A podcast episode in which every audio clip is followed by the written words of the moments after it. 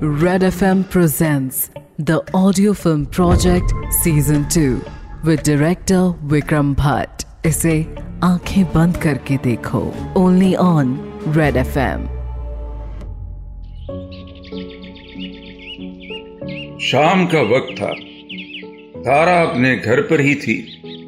शाम का वक्त अक्सर अकेलापन अपने साथ ले आता है।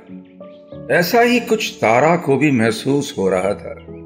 शायद इसलिए क्योंकि कुछ दिनों से उसका वो वक्त समीर के साथ बीतने लगा था।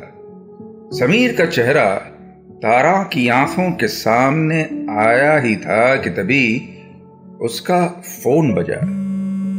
फ़ोन की स्क्रीन को देखकर तारा का चेहरा खिल गया, क्योंकि नाम समीर का ही था। उसने मुस्कुराते हुए फ़ोन उठाकर कहा अरे मैं वही सोच रही थी कि तुम्हें फ़ोन लगाऊँ और उसका इतना बोलना हुआ ही था कि समीर की हाफती हुई आवाज़ ने उसे सहमने पर मजबूर कर दिया। समीर ने हड़बड़ाते हुए कहा तारा तारा जल्दी घर आ जा। मैं मैं मैं बता नहीं सकता क्या हुआ है बस तुम तुम घर आ जा। यह सुनकर तारा की धड़कन तेज हो गई। उसने कहा समीर समीर, क्या हुआ है? आई ओके मगर तब तक फ़ोन कट चुका था। तारा से रहा नहीं गया। वो उसी हाल में उठी और समीर के घर के लिए निकल गई। करीब आधे घंटे बाद तारा समीर के घर पहुँची थी कि उसका डर घर के खुले हुए दरवाजे को देखकर और भी बढ़ गया। बिना वक्त गवाए वो अंदर आई ही थी कि उसने देखा पूरा घर खाली था। तारा ने आवाज़ लगाई, समीर समीर, कहा हो तुम? समीर। मगर दूसरी तरफ़ से कोई आवाज़ नहीं आई, सिवाय एक आवाज़ जैसे कोई ज़ोर से ज़मीन पर गिरा हो। यह आवाज़ समीर के कमरे से आ रही थी।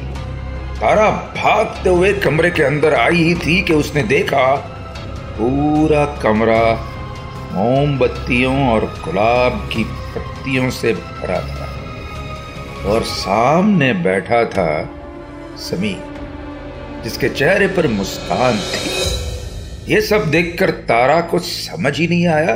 उसने कहा, ये सब ये सब क्या हुआ था समीर? ये सुनकर समीर धीमे से चलते हुए तारा के पास आया और फिर बोला तुम घबरा गई थी ना? यह सुनकर तारा की आँखों से आँसू टपकने लगे और वो बोली, तुम नहीं जानते मैंने क्या क्या सोच लिया था मन में? ये ये सब क्या है?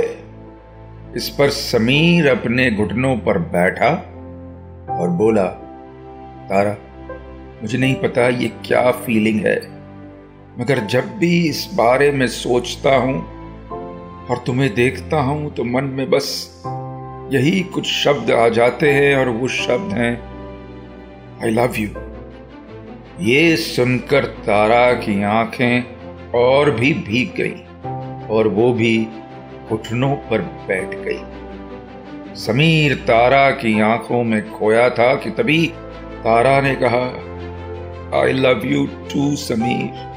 I love you too ये सुनने के लिए जैसे तड़प रहा था समीर। उसने एक झटके में तारा को अपनी बाहों में भर लिया। प्यार में हद सारी खत्म हो जाती है, ऐसा कुछ समीर और तारा महसूस कर रहे थे। उनके जिस्म अब एक दूसरे से दूर नहीं रहना चाहते थे। जो अकेलापन तारा महसूस कर रही थी, वही अकेलापन समीर ज़िंदगी भर से अपने सीने में लिए बैठा था।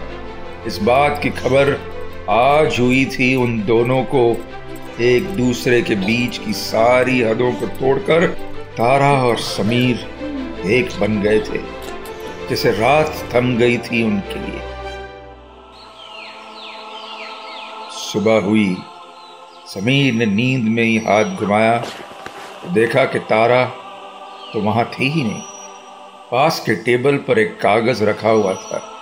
समीर ने उस कागज़ को उठाया तो देखा, शाम में मिलती हूँ and I love you yours Tara ये पढ़कर समीर के चेहरे पर मुस्कान उभर आई। आँखों को मलते हुए वो उठा और तैयार होकर बाहर ही निकला था कि अचानक उसके कदम वहीं ठहर गए। उसने देखा कि उसके घर के बाहर काव्या खड़ी थी। चेहरा सूख चुका था। और कदम ऐसे काँप रहे थे जैसे अभी जवाब दे देंगे। उसे देखकर समीर ने कहा, अरे, काव्या, तुम यहाँ क्या कर रही हो? तुझे तो हॉस्पिटल में होना था। यह सुनकर काव्या ने खींचते हुए कहा, और तुझे कहाँ होना था? प्यार से दूर, समझा? मैं बस इतना बताने आई थी कि मैं जा रही हूँ तेरी तारा के पास। उसे सब कुछ बताने के लिए अपनी शर्त और तेरे इस प्यार के नाटक के बारे में। यह सुनकर समीर की जान उसके हलक में आ गई। उसने एक गहरी सांस लेकर कहा, तुम ऐसा कुछ नहीं करोगी। इस बेड के चक्कर से अब मैं आज़ाद होना चाहता हूँ। और तुझे तो खुश होना चाहिए कि फाइनली मैं खुश हूँ अपनी लाइफ में। मुझे पहली बार अच्छा फील हो रहा है, काव्या। इस पर काव्या ने खींचते हुए कहा, खुश माय फुट तू मेरा दोस्त है। तू सिर्फ़ मेरे साथ रहेगा। मुझे किसी और के साथ शेयर नहीं करना है तुझे। और इसके लिए मुझे जो भी करना पड़े, मैं करूँगी। ये सुनकर समीर समझ गया था कि काव्या की नफरत तारा से नहीं, बल्कि समीर पर से हक खो देने से थी। उसका डर था कि समीर उसके हाथों से चला जाएगा। यही सोचते हुए समीर ने उसे समझाया, देख, तू चाहती है ना कि मैं तारा से ना मिलूं? तो ठीक है, नहीं मिलूँगा मैं तारा से, दूर रहूँगा। बस, तू अभी घर चल। तेरी तबीयत खराब है, चल। ये सुनकर काव्या के चेहरे पर जीत से भरी एक मुस्कान आ गई। उसने एक उत्साह भरी आवाज़ में कहा, ठीक है, बस याद रखना, तू सिर्फ़ मेरा दोस्त है। काव्या की आवाज़ में एक अजीब सी नफरत थी, जिसमें जुनून और पागलपन के निशान साफ़ नज़र आ रहे थे। समीर ने सब कुछ नजरअंदाज करते हुए काव्या को घर छोड़ा और वहाँ से निकल गया। मगर काव्या के मन में अब भी एक शक था, वो समीर को जानती थी।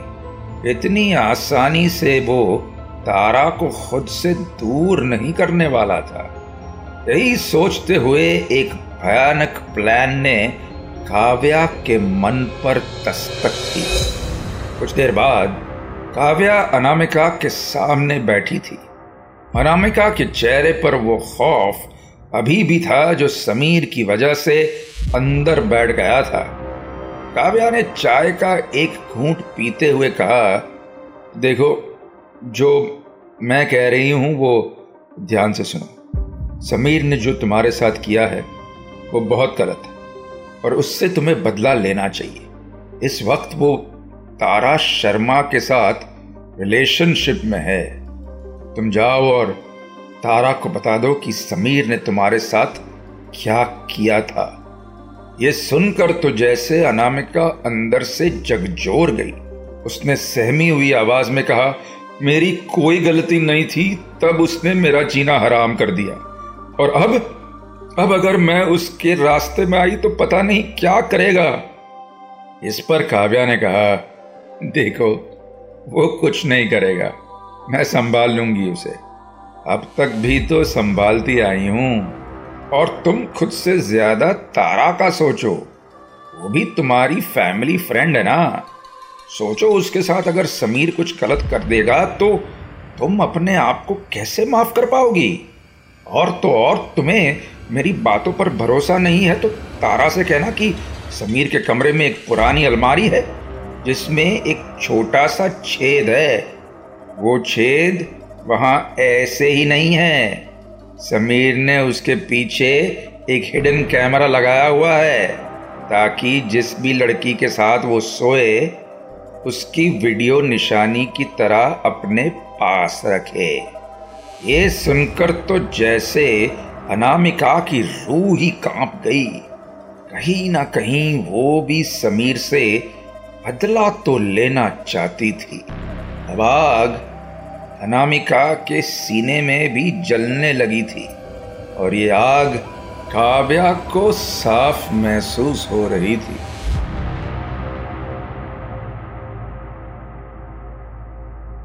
तारा इस वक्त अपने कमरे में बैठी पिछली रात के बारे में सोच रही थी। उस रात का हर लम्हा समीर का उसे छूना और आखिरकार समीर और खुद के बीच अपनी सारी हदें भुला देना। ये सब तारा को रह रह कर याद आ रहा था। अचानक उसका ध्यान दरवाजे पर हुई एक दस्तक से टूट गया। उसने जाकर देखा तो सामने अनामिका खड़ी थी।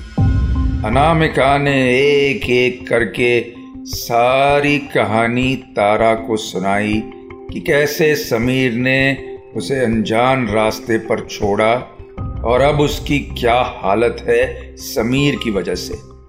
मगर साफ़ नज़र आ रहा था कि तारा का मन उन सारी बातों को जुटलाने की पूरी कोशिश कर रहा था।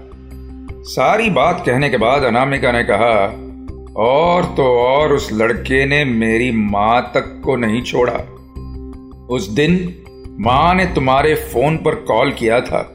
मगर उठाया उस समीर ने और माँ से कहा कि अगर उन्होंने तुम्हें फ़ोन करना बंद नहीं किया तो ऐसी हालत करेगा कि वो इस शहर तक में नहीं रह सकेंगी।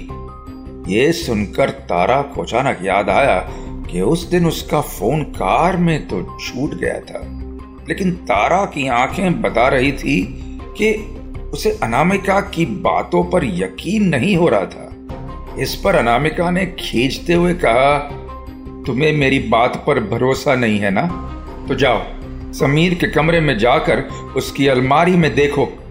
वहाँ एक कैमरा मिलेगा तुम्हें, जिससे वो उन लड़कियों के वीडियो लेता है, जिनके साथ वो अपनी रात बिताता था। जा देखो अपनी आँखों से। अनामिका की ये बात सुनकर तारा की रूह काँप गई। वो तुरंत समीर के घर जा पहुँची। समीर अपने घर पे ही था कि तारा को अचानक देखकर बोला, अरे, तुम यहाँ फ़ोन कर देती, मैं तुम्हें लेने आ जाता? इस पर तारा ने कोई जवाब नहीं दिया और सीधे जाकर अलमारी खोल दी। और जो अनामिका ने कहा था, वो सच निकला।